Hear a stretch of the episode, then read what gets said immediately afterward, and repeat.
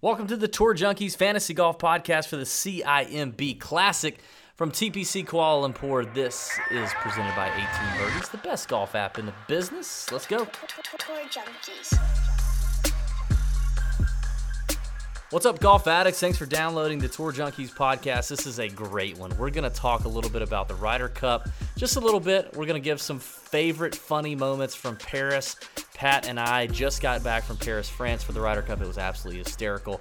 You're not going to want to miss that, including Pat's most creative moment of his entire life and how to see the visual proof. It's un, it's unreal. It's unmatched. You're not going to believe it. Great stories of Pat in Paris being weird and, and intoxicated. Fantastic stuff. We're going to tell you about a new show format for the rest of the year, some cool new additions we're making to the show. It's good stuff. We're obviously going to give our picks, our strategy, our course breakdown for the CIMB Classic, for DFS, fantasy golf, golf betting, whatever you like. We're going to tell you our GPP plays, our cash plays, our fades. We're going to put flags in the ground and tell you who we like and who we don't like. At the end of the podcast, a new segment called the Chunk and Run. We're going to talk about whether or not course history matters and why. And then we're going to talk about some interesting stuff. Marry, kill, and screw from a celebrity edition. It's a it's a question from a listener. So there you go. Should be interesting. Stick around. Thanks for downloading. Don't forget to download 18 Birdies app. Put in the promo code Tour Junkies for one free year of premium access. It's the best golf app in the biz. Let's get to it. Another year. Here we go.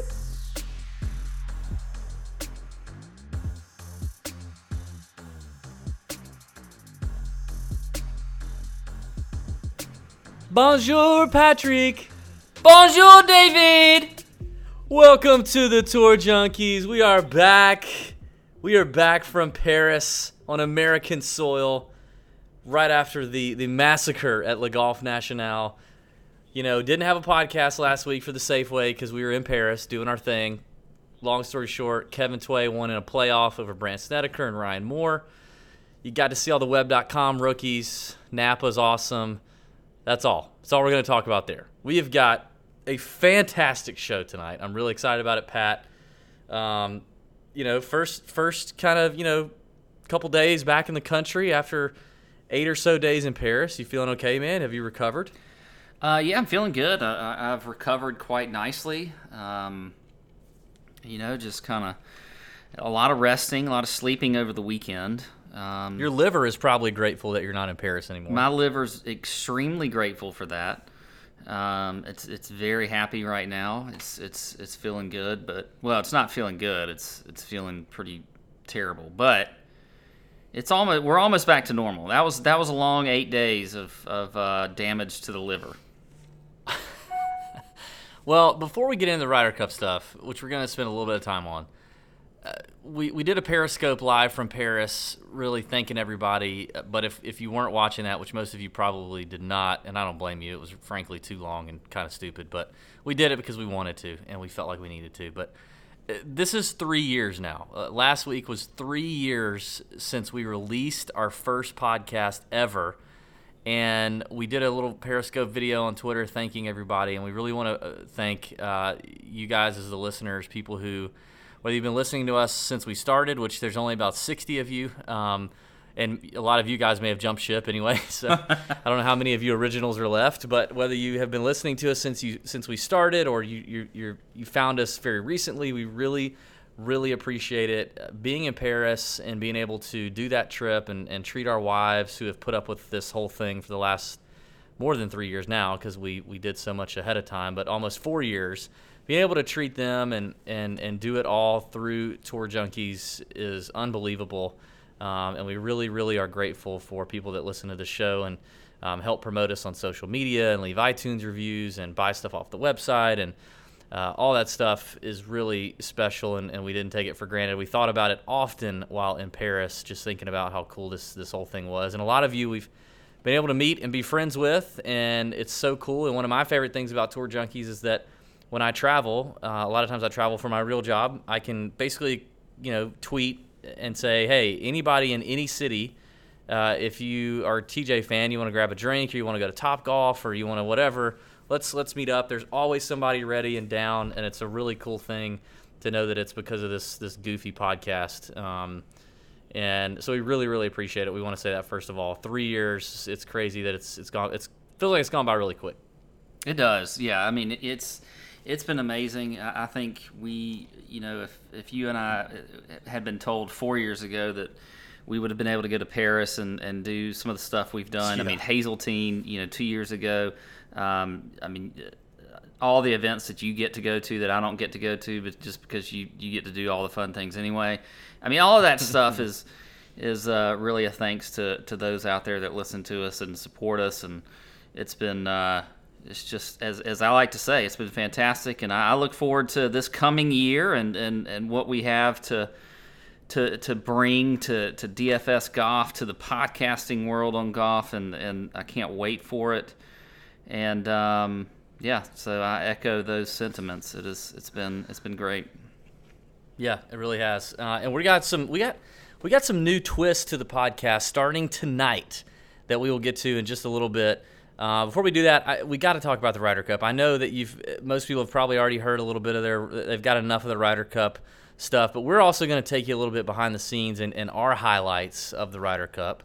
Um, just just briefly, I don't want to spend a lot of time on it, but we were there all three days of the tournament, and then of course stayed over in Paris with the wives and uh, sights. You know, went sightseeing and stuff. Uh, one thing that no one is talking about. Okay, there there are many reasons why. I, I want to talk first of all, Pat, about the results of the Ryder Cup and some of the aftermath, and then I want to kind of get into the rest of our trip and some of the highlights. But uh, nobody's talking about that. Everybody's blaming Jim Furyk. Everybody's blaming our play. Everybody's blaming the course setup. All this stuff. Nobody's talking about this. Thursday night, the Tour Junkies uh, in Paris. We had a very interesting night. Thursday night. Okay, we drank wine out of baby bottles on Thursday night, like baby bottles with rubber nipples Yes. we drank wine out of baby bottles Thursday night. We were with Moose and Mara, and at one point, I believe I saw Ash Morrison and Ronan on the side of the street. Um, it was a it was a it was a long night. Let's clarify that these baby bottles were, were a thing at this restaurant. It wasn't like we just somehow went to a store. We were so hammered. I think it would have been cooler if you'd have not clarified that, but yeah. Um, yeah, well, I don't know. I mean, you know, it's, it's, So- it's so- kind of so a what weird what I'm- concept.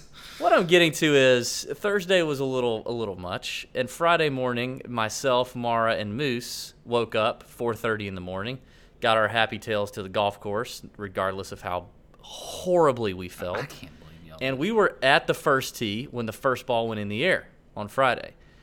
Uh, there was one person who was not there, and that was my co-host Pat Perry, who mm-hmm. did not get up and not, you know, press on and press through for the whole reason we were at the Ryder Cup or in Paris, which was to attend the Ryder Cup. Pat was not there. Pat arrived around 2 p.m. on well, wait a Friday second. I did get up with y'all at 4:30. I just didn't leave the. Yeah, you got up to tell us you're not going, and then you went back to sleep. so you're probably asleep before we figured out before we got downstairs. Yeah. But all I know is you didn't show up until 2 p.m. on Friday afternoon, and in the morning session on Friday morning, the U.S. went three and one. Pat shows up, and we can't win. We win like four points for the whole rest of the golf tournament. So to me, the obvious answer to why the U.S. lost is that Pat is clearly uh, kind of like a, a Tim Anderkurst on the Pat Mayo side. He's just a, he's a curse. He's walking around cursing the U.S. team. So that's that's that's my that's my two cents on it. Uh, you know, I, okay, so that may I, I see where you're going with that, but Hazeltine, I was there and, and we won after a, you know a long drought. So you know you can't say that I'm a curse on the team because you know by my being in attendance. And I believe if I'm not, I, I could be wrong, but didn't I? Wasn't I late also on the first day at Hazeltine? Probably, probably. I can't remember. I but- can't remember because I remember I remember flying in late that night, and and you Anyway. and you guys leaving extremely early, and me just being true. like, I'm not, I'm gonna get there when I get there, and, and Yeah. we, we did fine. So We're real golf fans. Um, anyway, it was a fantastic time. I, I will say this: the golf course was absolutely stunning, beautiful course to see in person. the The fairways were every bit as narrow as they said they were, and as they looked on TV. Uh, impossible to hit. And, and and we saw, you know, like our guys didn't I don't think approach the course with the wrong strategy. I mean, we didn't have guys hitting driver on holes that they shouldn't have hit driver on.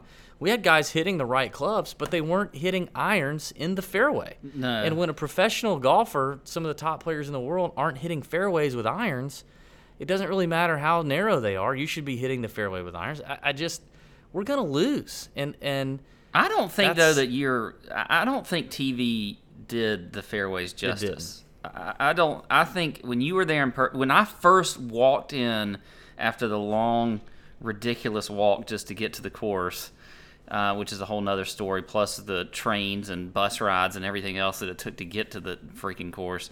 Um, and I go and 17 is is really you walk out and 17 fairway is the first fairway fairway you get to, and that was the immediate thing that jumped out to me was how freaking narrow those fairways were. Like I could have sat there on the tee at 17 and beat balls all day long, and maybe hit it like five percent of the time. I mean, it was that narrow. I mean, we're talking 12 to 15 yards. Think walk that off if you're if you're if you're listening where you can actually get there and walk off 12 to 15 yards. That's the that's the the tight spot they had to hit it to.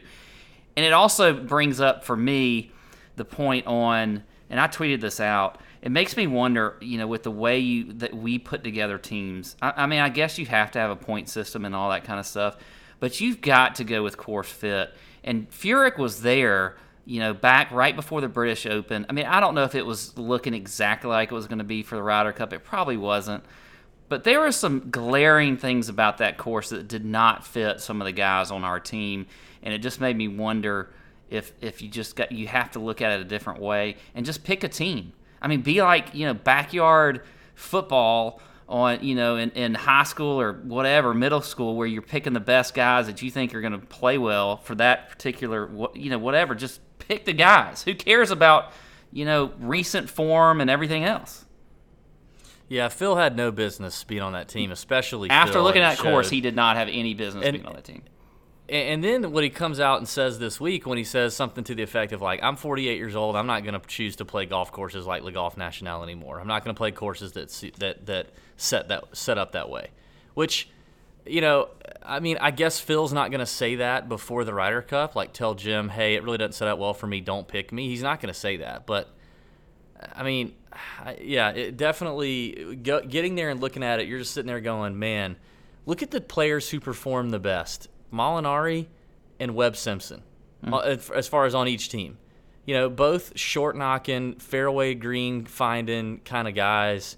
And, and we we didn't have anybody really but but Webb on the team that, that did that. I mean, on, on Sunday, I'm sitting there thinking, man, I really wish, and I know you and I dogged Matt Kuchar the whole, you know, f- we, we dogged Matt Kuchar all the way leading up to Yeah. Le Golf National. I wish he was on We the had no idea what the Golf National was going to look like. But I'm sitting there on Sunday going, I really wish that Jim Furyk, Zach Johnson, and Matt Kuchar were playing for us right now instead of being assistant captains riding in golf carts because th- this golf course would have been perfect for them. It's it, Well, not so Jim Furyk. You, you said Jim Furyk. You, you, I think Jim Furyk.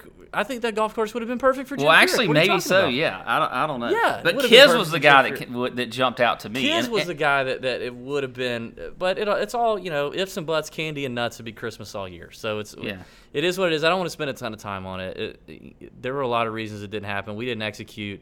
The U.S. clearly did not have the team um, that uh, you know that that we needed to be, and that's that's clearly come out with all the aftermath between.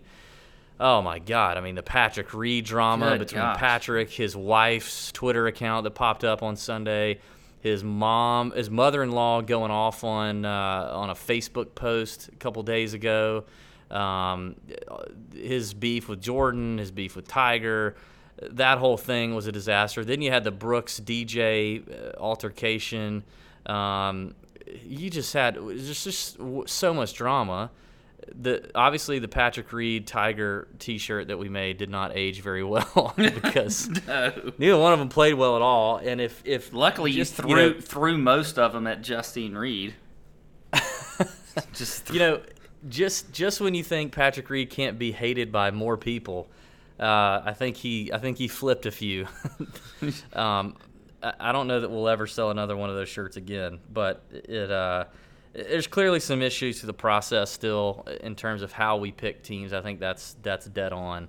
Uh, and I think the Europeans they just care more. I mean, they just care more, and and I think we need to care more. I think it's now become. I, I do think in the earlier years it was maybe this kind of sideshow event, but I think now it has become something of a real, you know, a, a real national pride thing on both sides. Um, and and it needs we need to care a little more, uh, and whatever we have to do to make players care more, or maybe maybe that's our problem. We don't we, we need to pick guys that do care, like like his. Um, Well, if anything, what if if they don't care more after what happened to them, you know, last weekend? They got embarrassed. Yeah. That's for sure. Um, so I, I don't I don't want to hit too much on too much more on the Ryder Cup, but I do want to hit just some just some of the, the favorite things that happened in Paris. Um, some of the sideshow stuff. You know, we talked about this leading up to the the trip on many podcasts before. That seeing Pat in Paris, Pat does Paris, hashtag Pat does Paris, would be a, a total spectacle, and it would be funny and hilarious. And and and I I, don't again I don't want to spend like 20 minutes on this, but I do think it's worth a couple of highlights sharing with with the class here uh, that may not have been privy to the Instagram stories. Which, if you were not following us on Instagram, you really missed out, and we did most of our damage on Instagram. So, um, so I just wanted to hit some of the highlights. Um, first of all, well, I, okay. Before I, before I do that, I, I do want to say we really enjoyed hanging out with Ash and Ronan. Ash Morrison, who writes our DF our European Tour DFS content on the website every week, One Groove Low, TourJunkies.com. Um, who, by the way, has a really good article coming out. It might already be out. It'll probably be out by the time you listen to this podcast. Yeah. But anyway, our boy Ash, great hanging out with him the whole week of the tournament. Uh, Ronan as well, his buddy, and helped us get a ticket. Uh, shout out to those boys. They got firsthand experiences to Pat, uh, which was interesting. um, first of all, uh, I do want to say this as we were talking about the Ryder Cup. I did fulfill my duty as the butler Yes. for um, Yes. Uh, for losing the, the bet back in the day. I believe the bet you had Thorbjorn Olesen and I took Bryson DeChambeau. I can't remember what tournament it was, but I lost the bet, so I had to be butler for a day. And I fulfilled my duties. Um, There was It- video I of it. We can post it to stood in- Twitter if we need to. I think we did, or did we just do it to Instagram? I think I just put it on. Uh, no, I think I did put it on Twitter. I don't know. But yes, sta standing in lines, double fisting Heinekens for Pat, um, and uh, and such. So You know, the only thing I didn't do was hold his wiener for him when he went to the bathroom. That's yeah, it. that was, a, that, was a- that was good. I appreciated all you did. You know, I, th- I felt like you got off a little easy, but you know, that's it is what it is. But um, You know, Uh, we one, one thing you need to one thing you need to know about Pat in, in traveling through Paris. You know, we pretty much Ubered everywhere. We did the metro a little bit, but we Ubered everywhere. Pat did not leave the apartment without uh, a water bottle with rosé in it. That's true. Um, Not in the mornings. We're talking about like in the evenings. Uh, no, we're talking about if it was past noon. If it was if it was noon 01, Pat had a water bottle with rosé in it. Yes, and that we happened. Were walking around or getting in the Uber. And I will say this: I don't know if you picked up on this, Pat. You know, I make fun of you a lot for the rosé thing, and I, I feel like I feel like Americans are divided here. I feel like we get tweets and emails and people that say like, "Pat, come on, get rid of the the, the, rosé, man. You're a loser." And then I also uh, see guys that are like, "Oh no, man, rosé's the best. You know, you're rosé all day," kind of thing. I feel like in Paris, they made fun of you for the rosé. I, I, I, a couple of waiters gave you some weird looks. I even think at one point I saw a waiter try to put it down in front of Sally, and you were like, "Oh no, no, right here," and he looked at you kind of cross-eyed. I think the French think that you drinking rosé is kind of kind of girly. Well, first off, I don't care what the French think. Second off, I don't think that's true at all. As a matter of fact, I'm going to point out something that I thought was just great. I'm walking down on, I think it was, what's the par three? 16 on uh, Saturday, trying to find you guys because we, we kind of posted up there at the at the end of the day, and a listener of Tour Junkies flags me down. I have no idea who this guy is. Well, I know it, now. I, I can't even remember his name, but he's he's American. Oh wow! Listens to the show. He is holding this bag of ice like a little ti- tiny little bag. It looks like a purse almost, with a bottle of rosé in it and a glass, like a plastic glass, drinking rosé. And I'm thinking, you know what? This is great. So you can you can make fun of me all you want, but there are other listeners out there that who are at the Ryder Cup drinking rosé out of a freaking bottle on the hole on the course. Hmm. But it was also readily available. It was like rosé was everywhere. Every restaurant you went to, it was like one of the standard wines they had. I, I'm not gonna sit here and explain the the the the whatever the benefits of rosé. Nobody nobody. If you don't understand, you just don't understand. So. All right, I got I got to I got to get to one of my absolute favorite moments. But before you get to that, Okay. we you're I think you're glossing over a lot here because one of the things that we talked about a ton leading up to this trip was me and traveling and flying. And I feel like I deserve a little bit of credit for for all of that. I think that I did pretty well on the flights for the most part.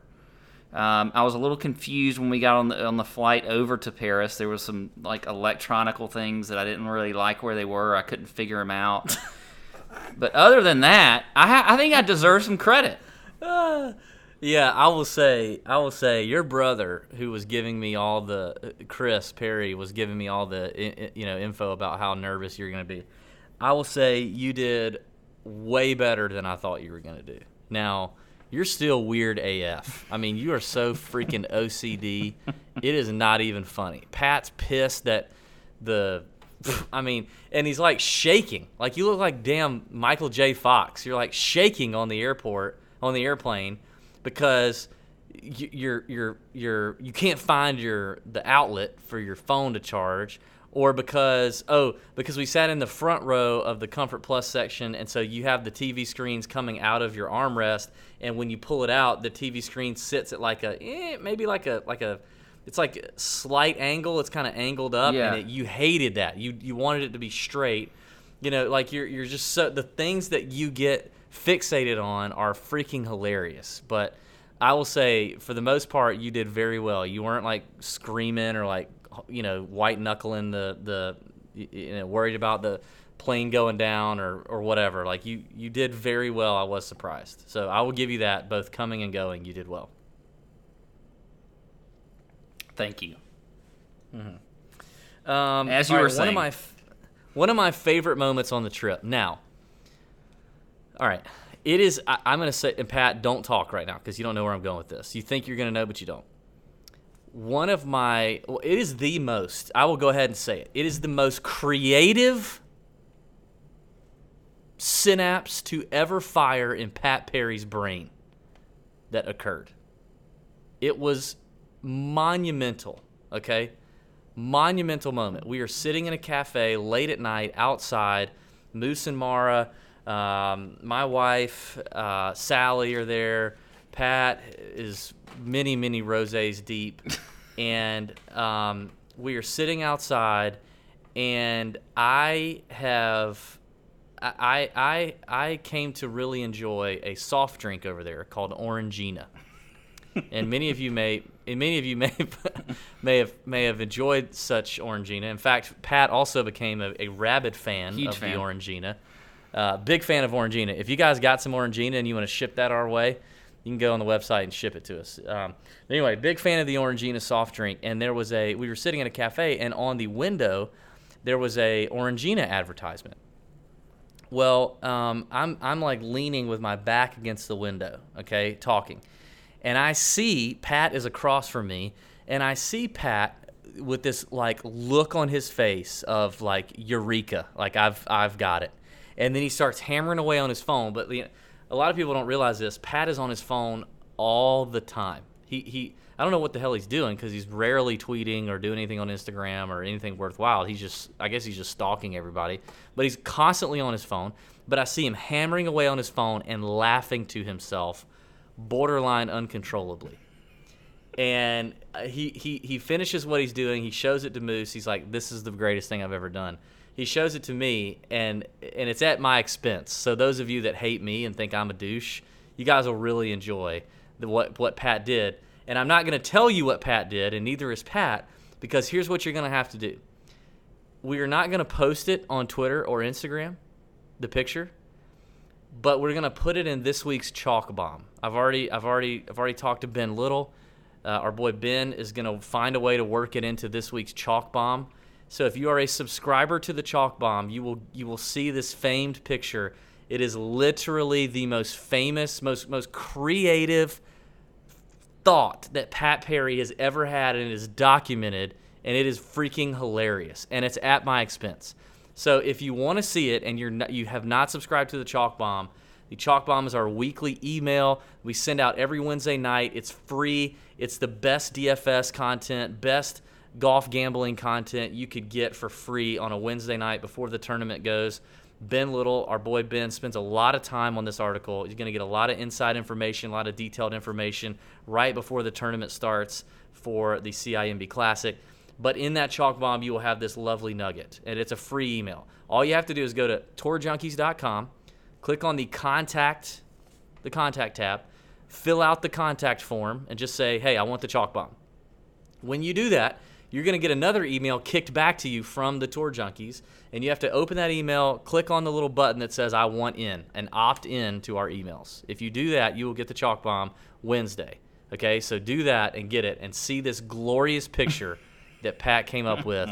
You are gonna, you're, you're gonna, you're gonna freaking love it, and and just picture in your mind the most proud version of Pat Perry you could ever think of. Oh, if you could just look into my at my eyes, my soul, everything when I was coming up with this, You were beaming. beaming. I still, I, every time I think about it, I cannot. It was just You didn't look at your children that way when they came out of their mother's womb. The way you looked at that, you were so proud. You were so proud. Uh, just g- get the chalk bomb. If you haven't got the chalk bomb already, you Yeah, need to get you it must. this is it's totally worth it. Th- There are a lot of other good ones. Uh, one of my favorite moments, and this is just probably one of those you had to be there moments, but Pat is also highly allergic to France, the entire country. like, the dude sneezed from the moment we got off the aircraft to the moment we got back into Atlanta. He sneezed all the time. And, like, Golf National got pretty dusty with all those people walking around, so I get it. But, I mean, he's like sneezing in the apartment. He's sneezing in the Ubers. He's sneezing in the cafes. He's sneezing in the restaurants. He's sneezing in the museums. He's sneezing in the Louvre. He's sneezing on Mona Lisa. He's sneezing on everything. And and it got to be kind of funny towards the end of the week. I'm like, geez, Pat, like. And my wife, Kristen, Miss Domination, kept going like, "Pat, you need a Zyrtec. Like you are you are struggling."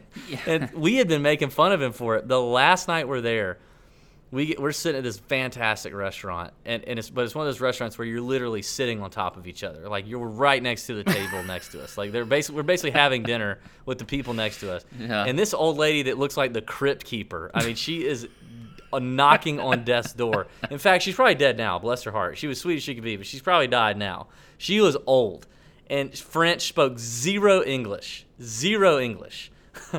and we're sitting there at the at the restaurant eating, and uh, uh, Pat, hold on, let me let me let me pull this. Pat goes into a into an absolute sneezing spell, and uh, this lady obviously notices, and um, she leans over and says, uh, "Faites-vous vaccinate? Do you vaccinate?" This lady is slinging heaters at my man Pat for the sneezing fit, and we lost it when she said that. Uh. she asked Pat, "Do you vaccinate?" Yeah, that was. uh You know, if anybody that knows me I me, did tweet that and a picture of the old yeah, lady. I so you, you could find that. Anybody that knows me personally knows that I'm, I'm very, uh, I have t- terrible allergies, but I, I control them in the South. Uh, apparently, I have not been able to control them in uh, Paris, and uh, yeah, that was that was rough. But uh, as a matter of fact, I think I was even bleeding from my nose one day. You were, yeah, yeah, that's right. You texted me from the course. Yeah. We were trying to meet up on the course. I'm like, "Where are you?" He's like, I, "I'm so and so, but I have a terrible nosebleed." it was oh god i'm trying to think of a moment for you because i, I don't you know we had some I good- don't have any, man. I keep my stuff together. i don't know i don't know that first night you were in good shape. You were. Let's not let's not talk about that one. but Um, one thing I will remember is you and I have to give you credit for this. So we're like, so hold on, hold on, hold on, hold on, hold on, hold on. Stop, stop. Hold on. I just found it in my text thread. I'm sorry. this is on. Uh, this is on. Let's see, Thursday. Yeah, this is on Thursday. No. I said, where? I said, we are headed that way. Where are you? He said, you said, oh, we weren't even at the course. We were walking around. Uh, we were walking around Paris, and you said, I'm sitting here while Sally shops. I'm now trying to find the candy store that we walked by. Sally is all over the place, and my nose is bleeding because I've been sneezing so much. uh, that was the day I think we went and saw Notre Dame. But but anyway, anyway, you know, I I will have to say I give you credit. You did you had a very we talk about you versus me athletically. You did a very athletic move one day. We were out at the course and um, there was a so it's it's very dry out there because there didn't Oh, get a God. whole lot of rain and so and it's also extremely hilly. And I believe we were on seven, I think it was, and yep. the people we were with decided that they wanted to be at the bottom of the hill on seven uh, near the green and it was quite dicey trying to get down there. And we, we saw already saw one person just totally bust i mean literally they almost went underneath the ropes down into a sand trap. It was so it was so freaking slippery. So you The get out there. up, so we you were like all right i'm going. You had a beer in hand and you went down and you totally busted your ass but held everything in check. Beer was fine. You you didn't you, you kind of you pulled it off. It was it was smooth. Nobody was like there wasn't a bunch of people in the crowd going oh oh my god look what happened it was actually pretty good. So then what i did and if you, you probably didn't see this on instagram if you if you don't follow us on instagram but i just decided to just slide down my butt down the the the uh, down the hill without even trying to. But it was it was I was impressed with what you did there. That that was pretty good. What'd you say? Like as you were sliding, you said something like "the American way" or something. You said something No, about. I said an, an, being- uh, something about uh, an American brain being smart. I'm a being being I'm a smart American. Yeah, yeah. Way to go! You're like, oh look, here's my American brain sliding down instead of falling down, which is just But you know, Actually, once right again, there were many fell- moments. This there were many moments on this trip that I missed being able to document some of the funny stuff that you did. Um, because I should, if I if I was if I was on my toes, I would have been recording that.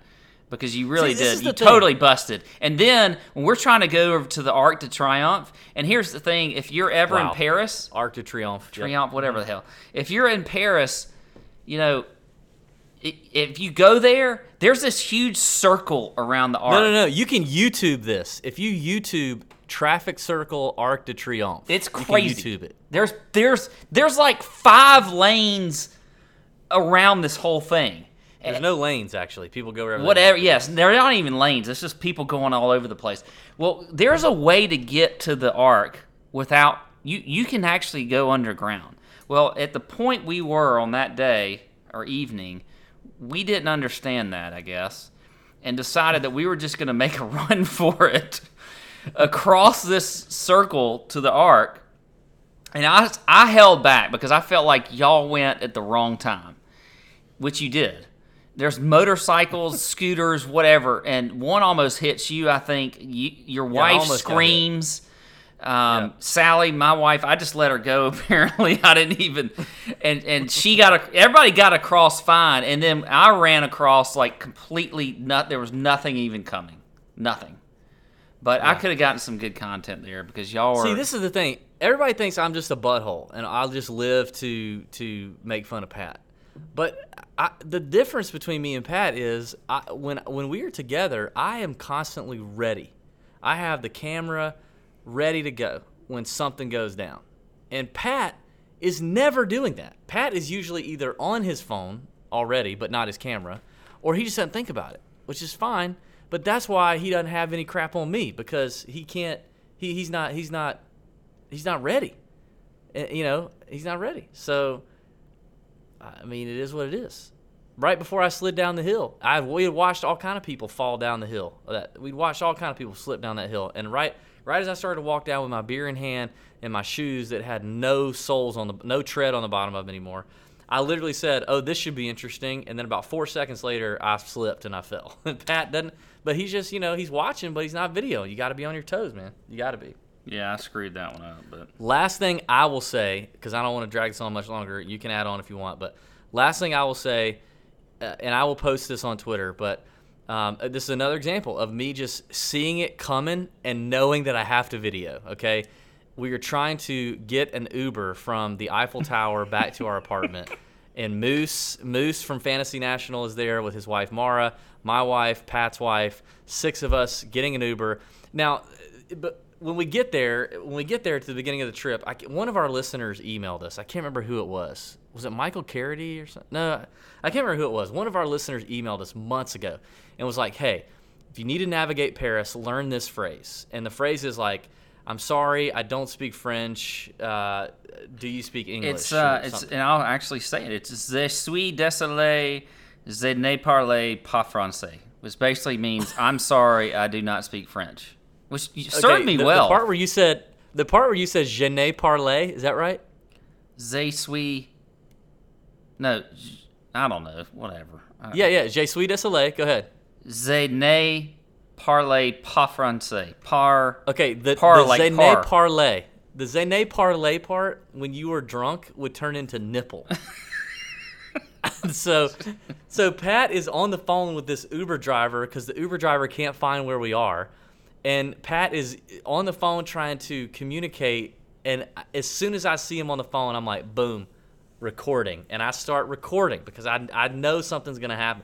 And he's trying to use his catchy French saying, which he kept saying he he like every time we would come up on a situation, he'd be like, "I got this, y'all. I got this. I got my saying. I'm gonna disarm them. They're gonna switch to English. It will be all good." He was proud of himself, you know. And he gets on the phone with this guy, and this guy ain't got a clue what Pat is saying or where the heck we are. So Pat trying to tell the Uber driver where we are was absolutely hysterical. Like me and Moose were pissing laughing at, at, at how funny this was. And I did kind of crop all of it together and I put it in a video. I will tweet it. I, have not tweeted it. It's been on our Instagram, but I've not tweeted it. I will do that. That was another shining moment for me in Paris. One of the funniest moments of, of the whole night. Uh, or the whole trip. So that that'll be my last moment I share. I didn't anything else that you need to? No, that was it. I didn't end up in jail, so that was good. Um, You did not, no. But ma- I, you know what? I think the best chance of either one of us ending up in jail would have been our first night there. yes. definitely, Yes. definitely for me. Um, uh, yeah. Apparently, this is pretty funny. I will share this. I can't share anymore. But the first night there, we had to meet up with Ash to because Ash had our Ryder Cup tickets, and we had to. meet I don't with think I was. before- If I was with you at this you were point, not. You were not with me. Moose. Moose was with me. But the night we, we had to meet up with Ash to get our Ryder Cup tickets. So was, this was late. This was like midnight at least. And we're in like the city of Paris, and like Moose has me, and he's trying to find Ash, and I'm not really much help at this point.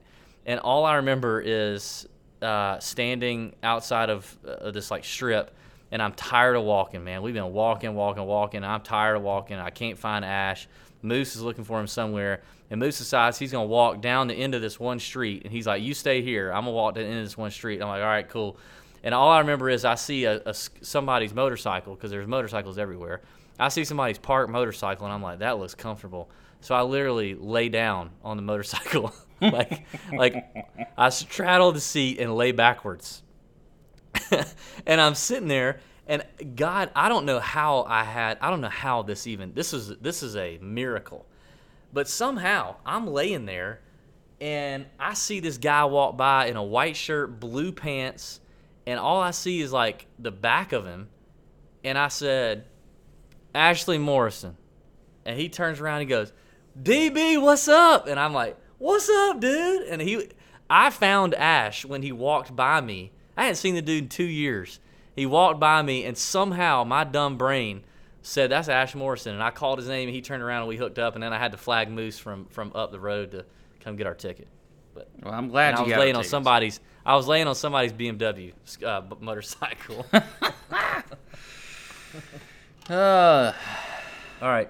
Um, I, I will say I want to tease this. If you want to come back next week, I will I will only share we will only share one story from France, and I will I will tease that one, and it's one making fun of Pat again. So I'll just tease that. I'll just share one more story making fun of Pat next week. So you got to come back. Oh man, Paris was great, great stuff. Hey, uh, new season, like we said, started off last week with the Safeway. You got web.com grads out there now. You've got um, our new show format. Here's what we're gonna do. This season, we, we we've heard a couple. You know, we've heard from listeners and stuff like, "Hey, sometimes you guys name you name a bunch of guys, but we don't. We can't really tell who you really like and who you don't really like, and who you like for GPPs and who you like for cash and da da da." da. And then we also know sometimes we get kind of long winded with a lot of stuff, but especially with the picks, and those can kind of go long or whatever. So we decided this year we're going to do something that we did for a couple of the majors last year. We're going to really draw lines in the sand at every, you know, at certain um, salary ranges uh, based off of DraftKings. And we're going to give you our GPPs, our cash, and our fade picks. And we're going to be disciplined with it. So uh, you know, now this may vary based on the size of the field, and the you know, like this week you only got like seventy something guys, so we're gonna pick a little lesser number than we will in a full field event. Um, but every week you'll get used to hearing me say, "Here are my GPP plays that I like in this range. Here are my cash plays. Here are my fades." And Pat's gonna do the same thing.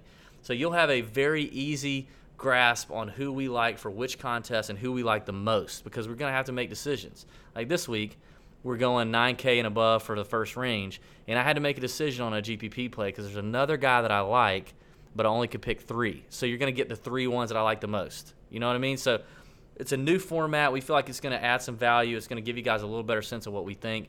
And it's going to be much more measurable, and we're going to track things a lot better this year. We want to be really transparent with everybody. Listen, we are not freaking geniuses, okay? That's why this podcast is free, and everything we do is free. So uh, the, the, only people that pay for this stuff is our is our our advertisers. So that's it. Um, the final thing that I'm really excited about and the change up in the show for this year is at the very end of every show, we are going to do what we call the chunk and run because you know you can't have a segment on a golf podcast that is not named after a cheesy golfism. Okay, so you can't just name it. You can't just name it oh grab bag section. You got to name it after something. You know our, our blog is called one groove low right? You got you got no laying up out there with no laying up. You got uh, so so this is this is our new format. At the end of the show every week you're going to get the chunk and run segment and that is a two part segment. The first part is going to be we will take a listener question about anything related to golf okay? Real golf fantasy golf, DFS golf, one and done golf, season long golf, PGA Tour, European Tour. It doesn't matter. Anything related to golf, real golf, fake golf, betting golf, fantasy golf, whatever. Anything, anything related. The second part is any question from a listener based on anything else but golf. It could be a truth or dare situation. It could be a would you rather. It could be a what do you think about this? It could be serious. It could be funny. It could be goofy. It could be think think the native area, the kind of stuff we ask in the native area interviews, but you're asking it to me and Pat, so we're both going to answer it. Um, we're going to pick uh, so so a listener question for each category each week, and that will be at the end of the podcast following our picks. So for those of you who just really just want to stick around for the picks and you don't want all the other BS, you can turn it off after that. But I'm telling you that the the, the chunk and run content has great great opportunity to be hilarious. So, but it's only as hilarious as you guys uh, make the questions. So, uh, we already have some questions coming in already from a tweet. We're gonna get we're gonna get to the chunk and run segment at the end of the show tonight. But if you want to submit a question, we need you to submit questions. Yeah, email us info at tourjunkies.com those questions. And listen, if we don't get to it right away, we're gonna we're gonna put in a question bank. We're going to create like a little bank of these so that we can hit them all year because we want to do this all year, every show. Um, so just don't get discouraged if we don't hit it right off the bat. We will we will try to hit it in another show. And if we do use your question, then we are going to hook you up with a free a free little surprise, a little gift. It may be a promo code to the website to get you like 30% off, maybe a free something, maybe um, you know a gift card somewhere, maybe uh, I don't know. It could be it could be Pat shows up at your house one night for dinner. Uh, who knows? It could be any of those mm. things. So, but we will hook you up if we use your question. So, We need the questions. Send them in. You can DM us on Twitter. You can DM us on Instagram. You can send it to an email info at tourjunkies.com. Pat, anything to add of value to what I just said? It's a lot of information, but anything to add? I have zero zero items to add to that. Great. Let's move on. Um, all right, the last thing I want to do before we get to picks, because again, short man, short field. You know, we don't have to spend a lot of time on this. This is. All, Kristen had a hilarious dream last night. My wife had a hilarious dream last night about you, Pat. And I haven't t- I haven't shared this with you, but it was very funny, and I thought I would share it with with everyone. So my wife, Miss Domination, she tends to dream and remember her dreams often. Mm-hmm. So last night, I'm going to paint the scene for you. This will be pretty quick, but it, I think it's pretty funny. She tells me this this morning. I'm cracking up laughing. I'm like, as soon as she starts telling me, I'm like, hold on, stop. And I get a pencil. I'm like, I got to write this down. So I start writing it down. Um, dream starts, scene opens. Pat is in the hospital. Um, Kristen is at his bedside. Pat has had a heart attack. Oh gosh. And he's in a he's in a hospital gown, nothing but a hospital gown. Kristen is next to him in a bathing suit, wet hair, and a cover up. Okay, not not doing great. Uh, the she's frustrated, and the nurse is mulling around in the room, and she's frustrated uh, that she's the only one there right now. I'm not there. Sally's not there. Your family's not there. She's frustrated that, that she's stuck with you at bed, at the bedside. I'm so and sorry, Kristen. Sally shows up and she gets even more frustrated because Sally shows up with all her makeup on, fully showered, very nice, well put together. Like basically, oh, Pat had a heart attack and I need to go to the hospital. Well, let me shower up and get dolled up and just make sure I look right for the hospital. Like, forget the fact that Kristen is in her cover up, and so she's mad at Sally, which is goofy because uh, she loves Sally. Um, and this is the end of the dream, and my favorite part. In the middle of her frustration and the transition between Sally coming and Kristen leaving, the nurse um, who's in the room stops and says, I know what the problem is, and points to Kristen and says, Mr. Perry, you have another love interest. And she points at Kristen like you're having an affair. And your response to that accusation to the, the nurse is you look at Kristen and you go, Oh no, did you see my butt? And Kristen says, Yes, I did, through your gown. It is very tan, but flat and wrinkly. and scene. that was it? That's it. That's the scene. oh, shit. I don't even know where to go. go. with that. I mean, like, I know there's there's there's. you could go a, ton, a ton of different directions with that. That's the dream. Kristen wants to see my butt. I think so. I think somewhere in there she does. I think somewhere she's interested. She's interested you know? in my in my my hiney. I think she wants to know if you're as tan on your on your on your hiney as you are everywhere else. No, I'm not. By the way, let me just go. Oh man. Oh. Speaking of speaking of weird butts, I had a friend in college who like used to like love to like like moon people. He had one hairy butt cheek, and he didn't shave the other one. He just had one hairy, naturally hairy butt cheek. Wow. Anyway, course breakdown. Course breakdown time. We're gonna be we're gonna be gentle with this one. this is gonna be. Are you ready? Are we ready for that? Yeah, yeah, go ahead. All right, so here we are this week at the CIMB Classic. We're getting into the real stuff now. Fall season in Kuala Lumpur, Malaysia. We're at TPC Kuala Lumpur. This is the West course that we played this week. It is a par 72, 7,005 yards, so a pretty short course for a par 72 on tour. Uh, I think the biggest thing you got to note this week is that there have been changes in the green surfaces and the fairways. So they used to have that that paspalum uh, grass, but now they have Bermuda greens and um, you got Tiff, TifEagle Bermuda greens and then Champion uh, Bermuda fairways, so they've changed that up a little bit. They've made this wanted to make this course a little more like an American course, an American TPC course. Um, they've added some bunkers um, that I think will come into play a little bit. Um, you know, one of the things here is that there's a lot of water on the course, uh, so you've got to to avoid that off the tee. As a matter of fact, on half the holes, uh, water comes into play. But this typically plays as one of the easiest courses on tour. It was 41st in 2018. 44th in 2017 and 47th in 2016 when it comes to easiest courses on tour. Uh, but when I think you you know course history is one of those things that we look at every single week and we can debate about and do whatever and you know but this week it may be a little bit different because I think the the greens are going to play a lot faster than they typically have. Uh, I may kind of lighten my weight when it comes to course history just because of that difference uh, as far as the way they've they've resurfaced this entire course uh, with with the Bermuda grass. Um, traditionally, just like a par 72, you've got four par fives.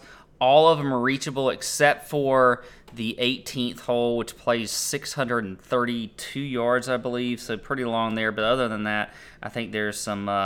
You, you, can definitely reach these par fives. For me, the stats I'm looking at, I'm, I'm like I said earlier, I'm going to lower my weight in course history than I typically do. I'm looking at birdie or better percentage. You've you've got to score out here. This is one of the easier courses on tour. Uh, DraftKings scoring strokes gained off the tee and strokes gained approach. I am looking at some recent form, uh, but I think you gotta you gotta temper your expectations a little bit when it comes to recent form because a lot of these guys are coming off of a, a good little break. You know, here we have, we've had the Ryder Cup, we've had uh, the end of the PGA Tour season. Uh, some of them played last week at Safeway Open, uh, but not a lot. And there's a travel factor as well. I mean, you have you have guys like Ryan Moore and and and Snedeker and and and the guys that played in the playoff and late on Sunday at the Safeway then they got to travel all the way across the world to where we are here at, at the at the uh, CIMB Classic. So I think that could be a factor uh, and something to look out for. Uh, past champs, you had Pat Perez in 2017. Jay, here's the thing. This is this is funny because you had back-to-back winners two years in a row or four years in a row. You had JT in 2016. Justin Thomas again in 2015, Ryan Moore in 14, Ryan Moore in 2013. So there was that factor, but it, this course is going to play different this year. I do think that with the with the new green surface, they're playing, they're rolling a lot quicker. I think that's going to make a difference. But I do like the guys that that tend to play well in this course and tend to, um, you know, that it fits their eye. Um, other than that, that's about it. I like the guys that have fast 40 times so they can outrun the pythons and tigers that can leap out of the forest in Malaysia at any moment. Um, Don't they have some like weird pigs or something? Not like boars, but like weird pigs that around there. Mutant pigs. I don't know. Um, I don't know, probably. Yeah, this, this, this is an interesting spot for sure. I think you're I think you're right to talk through the course history angle with a lot of the changes. Everything's gone Bermuda now, and greens are going to be quicker. So I think that's I think that's a, a, a, smart move not to weight it as much. I think you know it's just one of those weeks where, uh, yeah, you've got you, you've got guys who are playing th- this week that, that didn't even play. You know, they didn't play the Safeway and they didn't even play the, the, the, the playoffs. You know, so they've been. They've been they've had a month off, long or, or maybe more. Keep in mind, by the way, I meant to I, I should have pointed this out. This is a no cut event. There's only 78 right. players in the field. So when you're looking at tournaments and and whatever else, I mean, you're going to have to have perfect plays. So you're going to have yeah, to. So. F- sorry. Yep. Go ahead.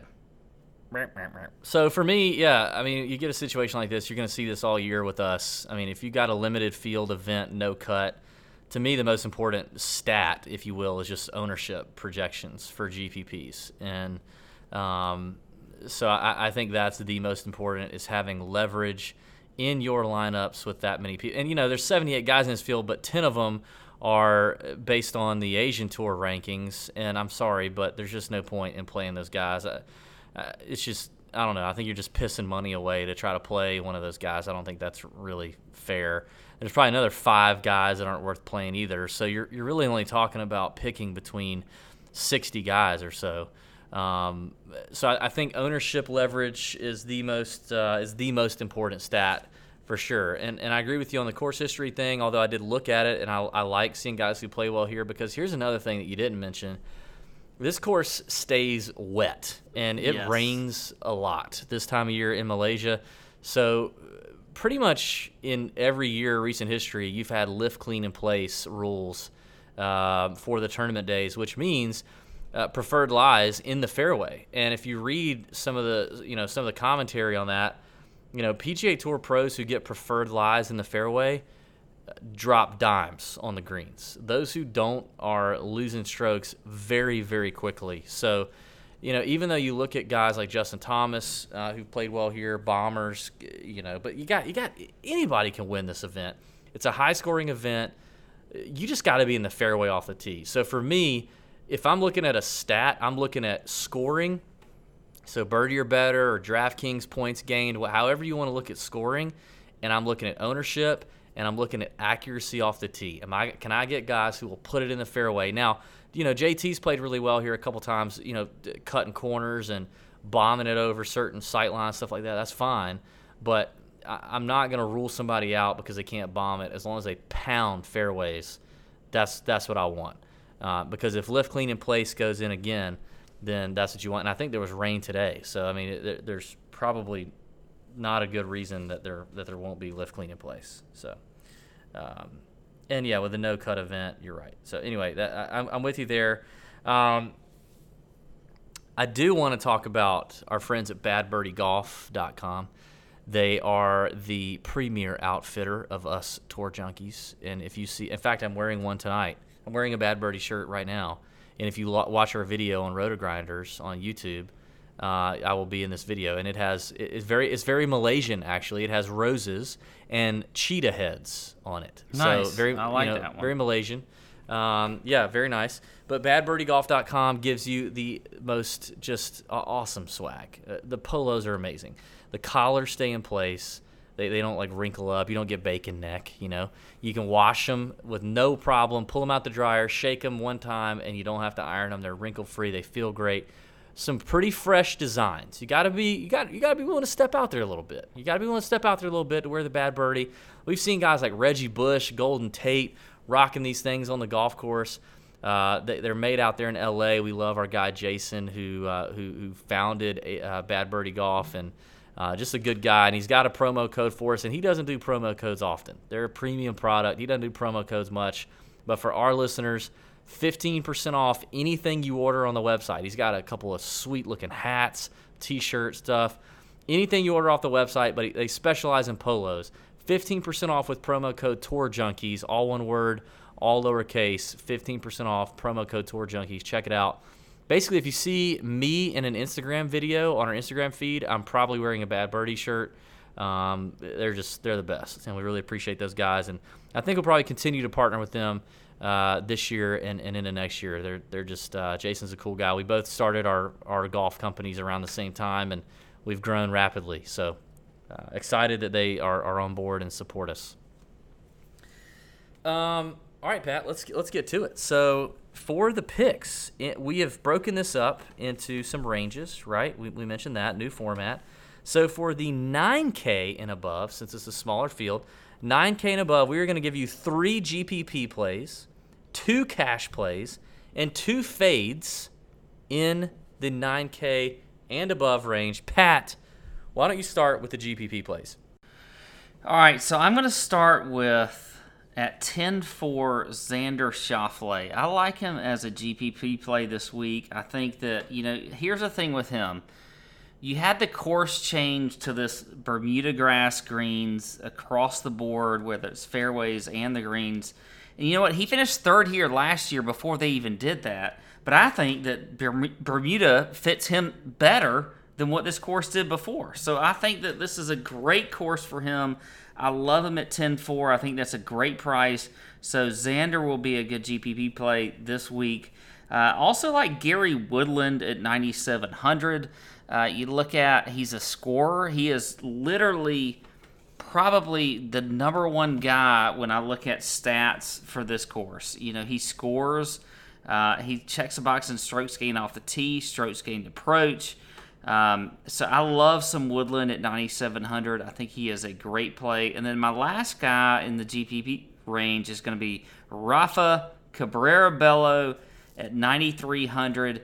Checks a box for me when it comes to the stats, whether it's strokes gained approach, off the tee, birdie or better percentage, all of that kind of stuff. His recent form has been off, but that's okay. That's why I think he's a GPP play. I think that people are going to be off of him a little bit in that 9,300 range. And so I like some Rafa for GPPs. David, what do you think? All right, well, we have agreement in two of the three. I am in agreement with you on Xander and Gary Woodland. Uh, I like the I like the upside on both of those guys. Gary is outspoken that he likes TPC Kuala Lumpur. And I looked at DraftKings points gained over the last six events. Gary Woodland is fourth in that category. Um, so I, I, do like a little Xander Schauffele as well as uh, with Gary. The only one that I have that is different is Billy Horschel. I'm going to play Billy Ho. I, I, think, I do think Billy Ho could be a little popular, more so maybe than the other two. Maybe. I mean, it's it's early in the week. Uh, maybe I'm wrong. Which, by the way, we need to mention that uh, lineups lock earlier with Kuala Lumpur being in a different time, such a different time zone. I think they're like uh, many hours ahead. So you need to watch lineup lock on uh, late Wednesday night. Have your roster set uh, because likely I think when you wake up it will have already started. If I'm if I'm right, I don't know. But anyway, uh, Billy Ho, I do like. Um, he has gained 29 strokes in the last six events on the tour. Now, you know, he's had a little break. He obviously didn't play the Ryder Cup, but he did play the Tour Championship, played well there. And and if you look at that DraftKings points gained number, he's seventh in this in this field. Um, so Woodland is fourth, and Billy Ho is seventh in this field in DraftKings points gained in the last six events. And you know, Billy's kind of he's an accurate kind of guy. Like I, he's a t- he's a fairways and greens ball striker, um, which is obviously important, especially if we're in lift, clean, in place. Uh, so that, those are my three GPPs. So I actually, uh, and what's, and I'll go ahead and get to, I'll get to the cash plays. I think Billy Ho and Gary Woodland are also worthy of cash play status. I think they're both solid enough, so I like both of those guys. Um, if I were gonna go with a, yeah, so basically just those two in cash, and then my two fades for this category are to be surprisingly not any of the other guys you named. I am fading Mark Leishman and Emiliano Grillo. Mark Leishman's performance lately, um, not very good. 21st at the Tour Championship. Remember, that's out of 30. Uh, 41st at the BMW. 21st out of the Dell. That's out of 100. 34th at the North. So It's like not terrible, but it's not worth ninety eight hundred dollars. If you look at strokes gained, he's only gained two strokes in the la- in those four events um, over everybody else. I, I just I think Leishman, you know, doesn't have a great history here. Um, he's not really doing anything really well right now at 9,800. I think that's a little too much for Leash. And then Grillo, kind of the same way. Like nothing great about the form. Finished 41st at the Safeway last week, 61st at the BMW. He did finish seventh at the Dell. Uh, but if you, again, you look at strokes gained, he's gained three strokes in, in the last you know in the last six weeks. He's just not he's not really popping for me, and the price at ninety five hundred is not something I'm willing to pay for. So those are my two fades and uh, and my two cash locks. What about you? Nine K and above. Wow, um, we're very similar here. Actually, um, I am here's the thing. I like you liked G, uh, Horschel and GPP and Cash. I he's my cash play. I love him this week. Uh, I think it's okay. just a, a, great play. Also, I like Justin Thomas for in Cash. Uh, I think that look, you can in a short field like this at you know with 78 players, there are there is some value down there at the bottom. I think he's this is a course fit for him. Um, checks the box on the strokes gained off the tee. He's number one in birdie or better percentage, number two in strokes gained approach, number five in uh, strokes gained on par five. So I think that Justin Thomas is a, is a pretty good cash play. And uh, I don't like him GPPs, but I do like him for cash. And then you look at fades. I love Grillo as a fade. I just don't see it. Doesn't have great course history here. I know I'm, I'm weighting that less but I just you know his stats just do not line up with a with a, a guy that should play well here. And his recent form hasn't been great, so I'm gonna fade him. And also Ryan Moore. You know what? Here's the thing. I know he has great course history. He's won here twice. I do think it is a thing with some of these players coming in late. You know, he had to play that late playoff at the Safeway Open. Uh, he's probably not going to get a ton of rest or practice on this course. Uh, I think the energy level is going to be down. Uh, so I think that, and I don't like the price for him as well. So I think that Ryan Moore is a, a, a fade for me and a guy that I'm just not going to play. I'd rather have, I'd rather play a cheaper guy and and get you know some value there as opposed to paying up for a guy like Moore in a, an event like this where I know he's got great course history and that's why he's got the the the high price tag that he has. So I think Ryan Moore should be a fade this week as well. All right, let's move quickly. The next range that we have set up is the 7K and 8K range. Okay, so we're going to hit 7K and 8K, and we're going to do four GPP plays four cash plays, and three fades in the 7 and 8K range. Okay? So I'm going to start with the GPP plays. At 8,900, I like Byung Hun An. I just like the upside. I think he can win an event like this. You know, Justin Thomas won his first PGA Tour event here at the CIMB. I think Byung Hun An, who's been very close, could be next in line for that. He's had some time off. He's a great ball striker. If he can find the fairways, I think we're in business with Byung Hun An. And I like that. I, I don't see him being too popular at that price tag. The next guy I like is Cam Smith, and I do think Cam Smith could be popular, but I'm going to play him regardless, even in GPPs. Um, you know, in uh, he's had he's gained 19 strokes in, in, in his attempts here, including two top five finishes. When you go back to that DraftKings points gained in the last six events, he is 10th in that category in this field.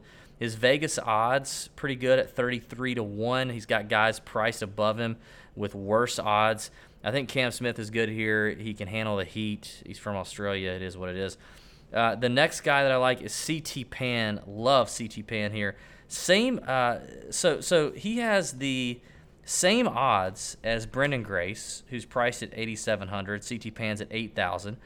And he, and he has better odds than JB Holmes at 55 to 1, who's $500 more expensive. He finished 17th here last year. And in the last six events, he's third in this field in DraftKings points gained. Love CT Pan here. He's an accurate player off the tee. I like that upside for him. Like on, I think you could see maybe a first time winner here with Pan. The last guy I'm going to give you is definitely a little off the uh, off the beaten path. Okay, he will be the most GPP play that I give you probably all night, and that is going to be Tom Hoge at seven thousand dollars. I'm skipping all the way down to Tom Hoge. Um, yeah, you know, basically, here's what I have. He's seven. He finished 17th in Napa. He is a ball striker. Like that is Tom's deal. He can hit fairways and he can hit greens. Coming off a good play, you know, good play in Napa, a no cut event, very, you know, very low owned, seven thousand dollars. I just think the the top ten upside is probably realistic for Tom. So in a GPP, I don't mind a little Tom Hoge. All right, hit me with your four, and we'll go. All right, we gotta so go quick. I'm gonna say this. I have actually. I'm gonna take it out. I have three GPP plays here, not not four that I really like, and, one of them is gonna be Sam Ryder. I, I, love him this week. He's a guy that's been just in, in great recent form. Um, you know, and, and you look at the stats for, for Sam Ryder. I mean, he's a guy that his, I mean, he's 7,700 on DraftKings. He is 25th in the field in strokes gained off the tee, third in birdie or better percentage, fourth in strokes gained approach, and second in strokes gained on par fives, which I do. Uh, that's one of the stats that I looked at this week. So I like Sam Ryder at 7,700. I think he's a great GPP play. I also think that uh, Thomas Pieters, a guy that always seems to fly. I mean, mm. he, hmm. we, we see a lot of him lately. And um, you know what? He's a guy that can just on these short courses at this 7,000 yards, par 72. He should be able to dominate this course. I love him at 7,500. I know. Look, I know recent form isn't great. Uh, it's just it's it's not where you want it to be. But I love where he is. He's 12th in the field in strokes gained approach. He's 9th in the field in strokes gained on par fives. He should be able to eat these par fives alive. So I do like some Thomas Pieters.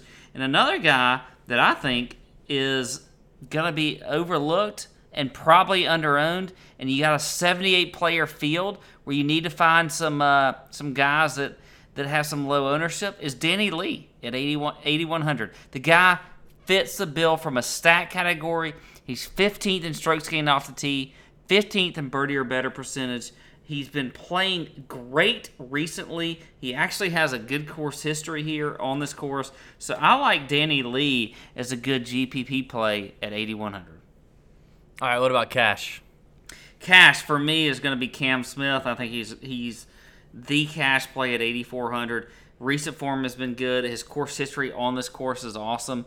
He's got uh, his par five scoring is good. Uh, so I do like some Cam Smith, and I also like JB Holmes uh, Oh. at 80, 8500. JB Holmes in cash? I love JB Holmes in cash. You You're know what? a sick individual. Do you Third in strokes gained off the tee, 20th in birdie or better percentage, 21st in, in strokes gained approach, and 12th in par 5 scoring.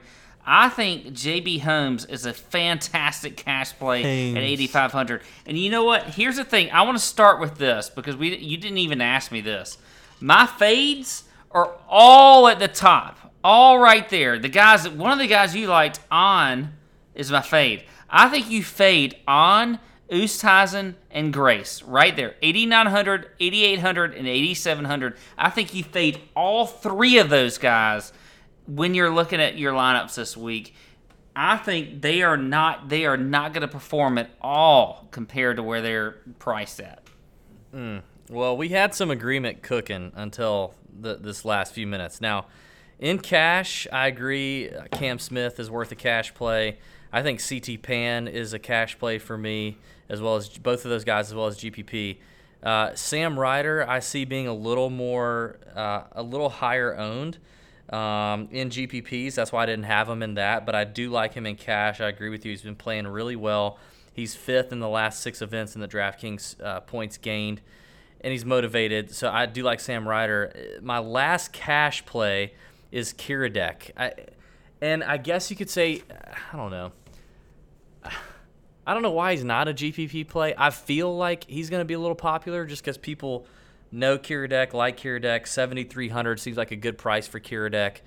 I don't feel great about it, and I really have no other reason. I, I, I don't know. He's just a gut play for me, but I like Kiradech. My fades are, first of all, Pat Perez. $8,300. Pat Perez, the defending champion, gets a big price bump here. But let's let's be real. He sucked lately. First of all, he also said last year. I remember him saying this last year after he won, saying this course does not fit me. I putted my balls off. Is basically what he said. I I paraphrased there, but uh, he putted lights out last week, last year to win this event. So I don't, you know, that's that's tough to repeat. I don't like the fact that he doesn't see this course really suiting up well for him at 8,300. I think he's an easy fade. You don't play him here. But my other two fades are two guys who you liked, Thomas Pieters and JB Holmes, neither of which set up really well for me in, on this course. I mean, I think both bombers, you taking their weapon out of their hands. It's like the U.S. playing Le Golf National last week. They both hit the ball a long way. Yes, JB Holmes ranks highly in strokes gained off the tee, but it's because of his length. He's got to be in the fairway this week. He's got to be able to lift clean in place and get those preferred lies. Same as Thomas Pieters. I do give you the fact that they're both scorers. And if you're going to play in a no cut event, I get it. You can get some scorers, take advantage of the par fives, whatever. But if I got to pick guys to fade, Holmes and Pieters fit the bill, both, and as well in in uh, in price tag. I mean, I, I said CT Pan is is better odds to win on my bookie than JB Holmes, and he's priced five hundred dollars less than him. I, I just I don't see playing either one of those guys. So there's the seven and eight K range. Let's move quickly in the six K. I've only got a couple of plays here. Um, first of all, my one of my f- absolute favorite plays of the entire week is in the six K range, and I will play this this individual in GPPs and cash, and it is Brian Gay at 6,900. Brian Gay is 90 to one on my bookie. Okay, that is the same odds as Scott Piercy, $300 more than him, and less odds than Bronson Burgoon at 7,500. So if you're thinking about playing Bronson Burgoon, you know, save 600 bucks, play Brian Gay um, at better Vegas odds, and a guy who pounds fairways for a living. He's been doing it for like 20 years on the PGA Tour.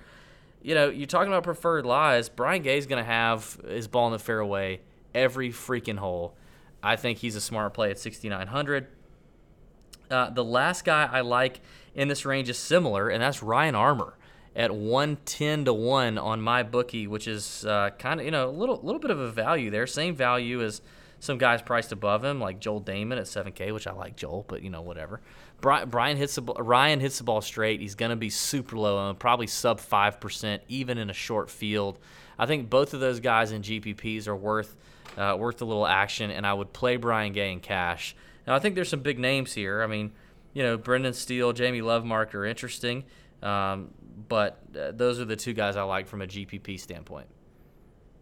Wow, I'm a little bit surprised that you didn't pick, uh, you didn't look at uh, Keith Mitchell at 6,900. I think he's a guy that is a, a, great play this week.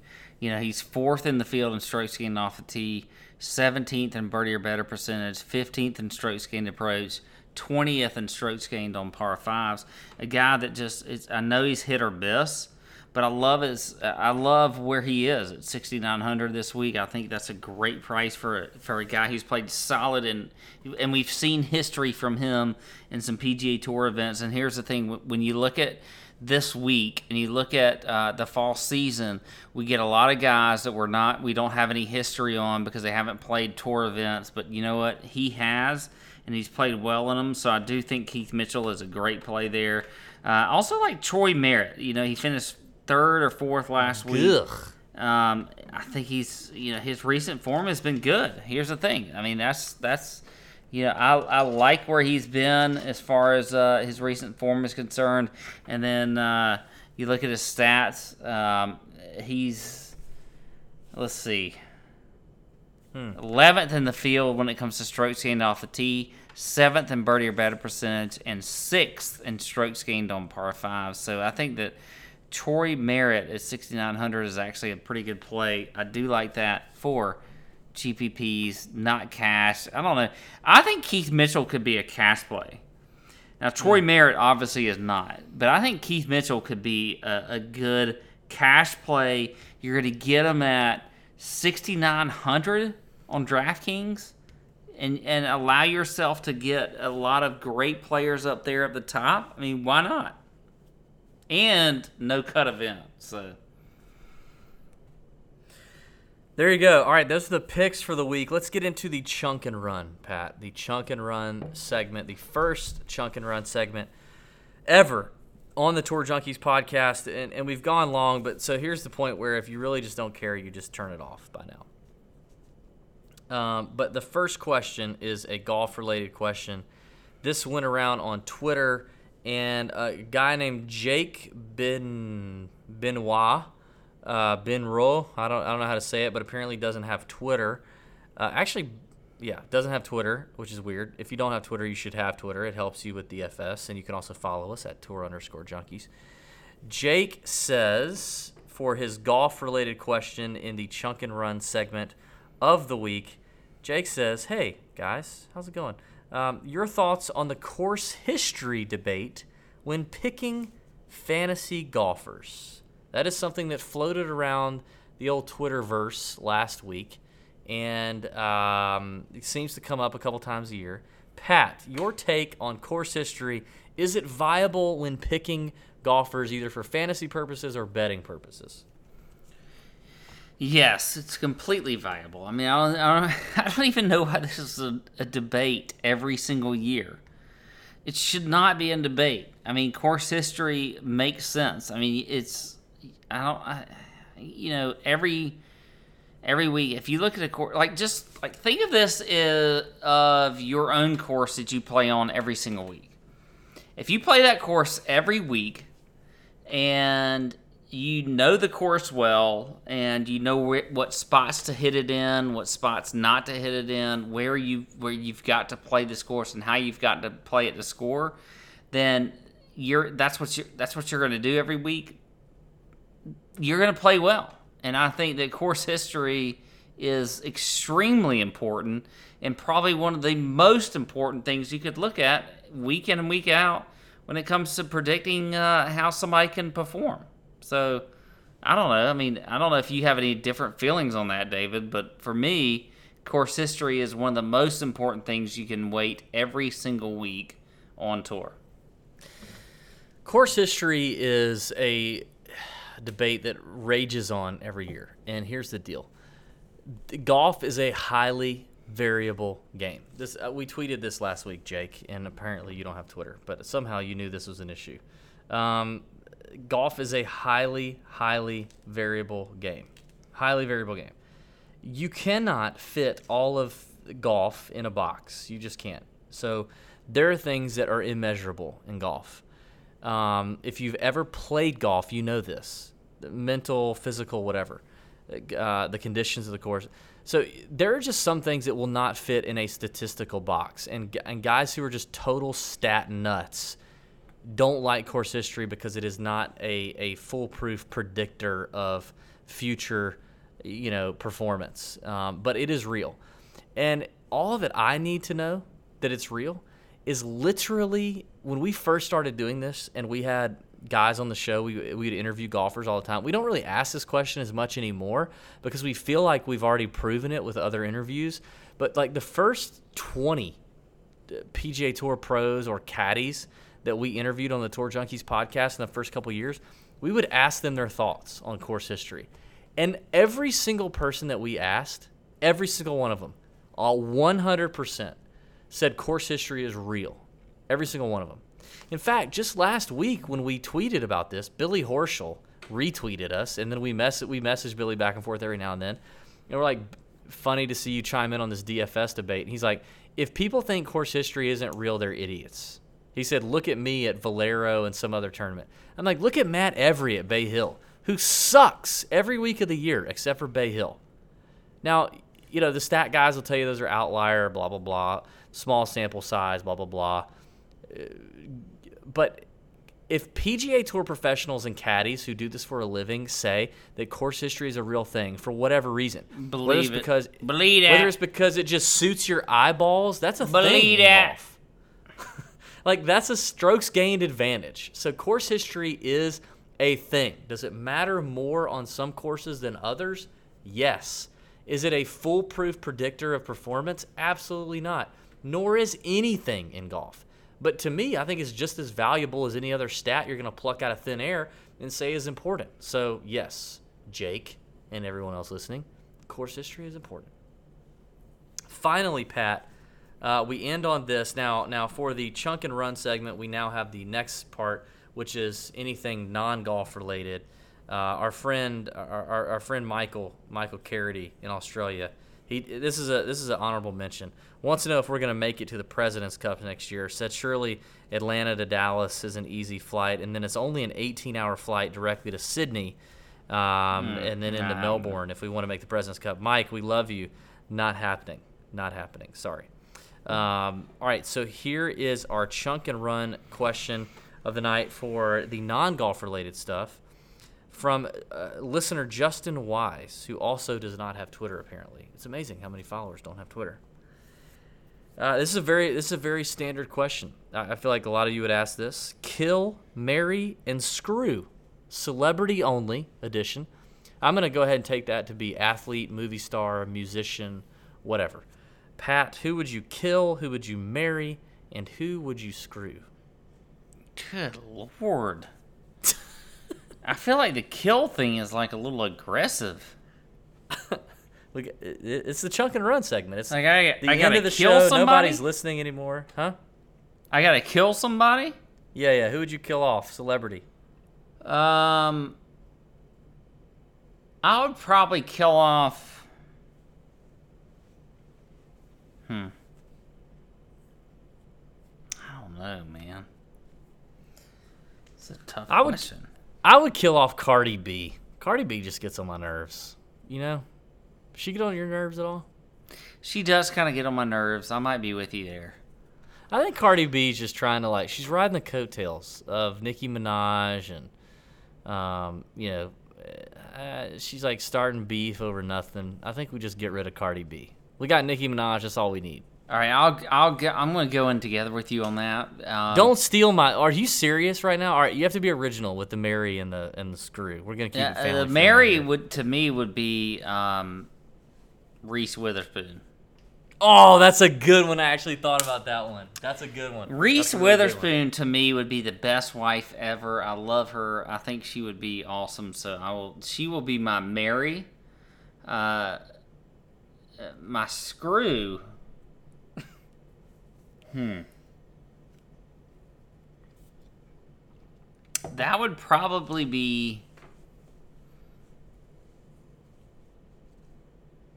Uh, I think I'm gonna blow people's mind with this. Who's the girl? Um.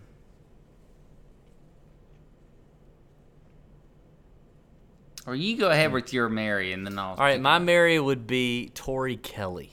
Do you know who Tori Kelly is? Mm. She's a musician. She's from Australia. Shout out Michael Carity. Uh, she's from Australia, but she is a singer songwriter type, and just seems like super down to earth, like good, just just salt of the earth kind of individual.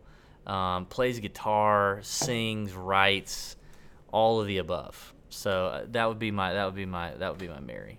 Hmm. All right, who who would be your screw? you know, I'm gonna I'm gonna do a throwback edition here because I would be.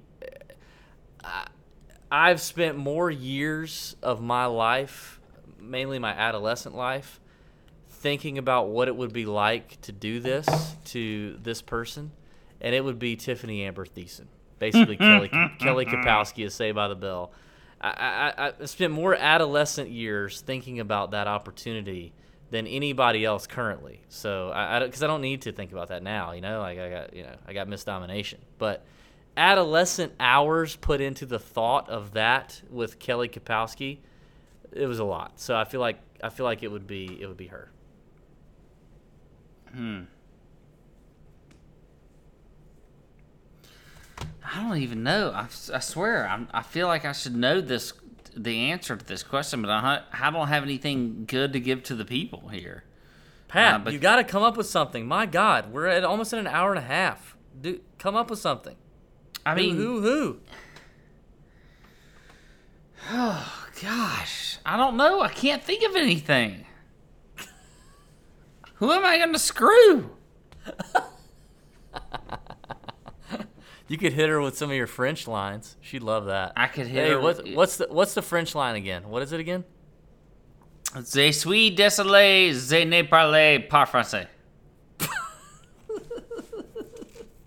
All right, who is it, Pat? How you about our fr- this. You know who it would be? It would be our French waitress on the last night we spent out tonight. Oh my God! Because I remember that waitress and she was hot. nice. Not, well, that, I don't know if that counts as a celebrity. Justin specifically said he wanted a celebrity edition. You, I don't know if care. that- I like. I don't care. She was so mother. Oh my gosh, she was so good. All right, the chunk and run segment has not disappointed. Thank you guys for sticking around. Man, if you are still here after an hour and a half, God bless your soul. We appreciate it. Hope you have a fantastic week. We'll be back next week. Don't forget the Chalk Bomb subscription to see the most creative moment of Pat's entire life.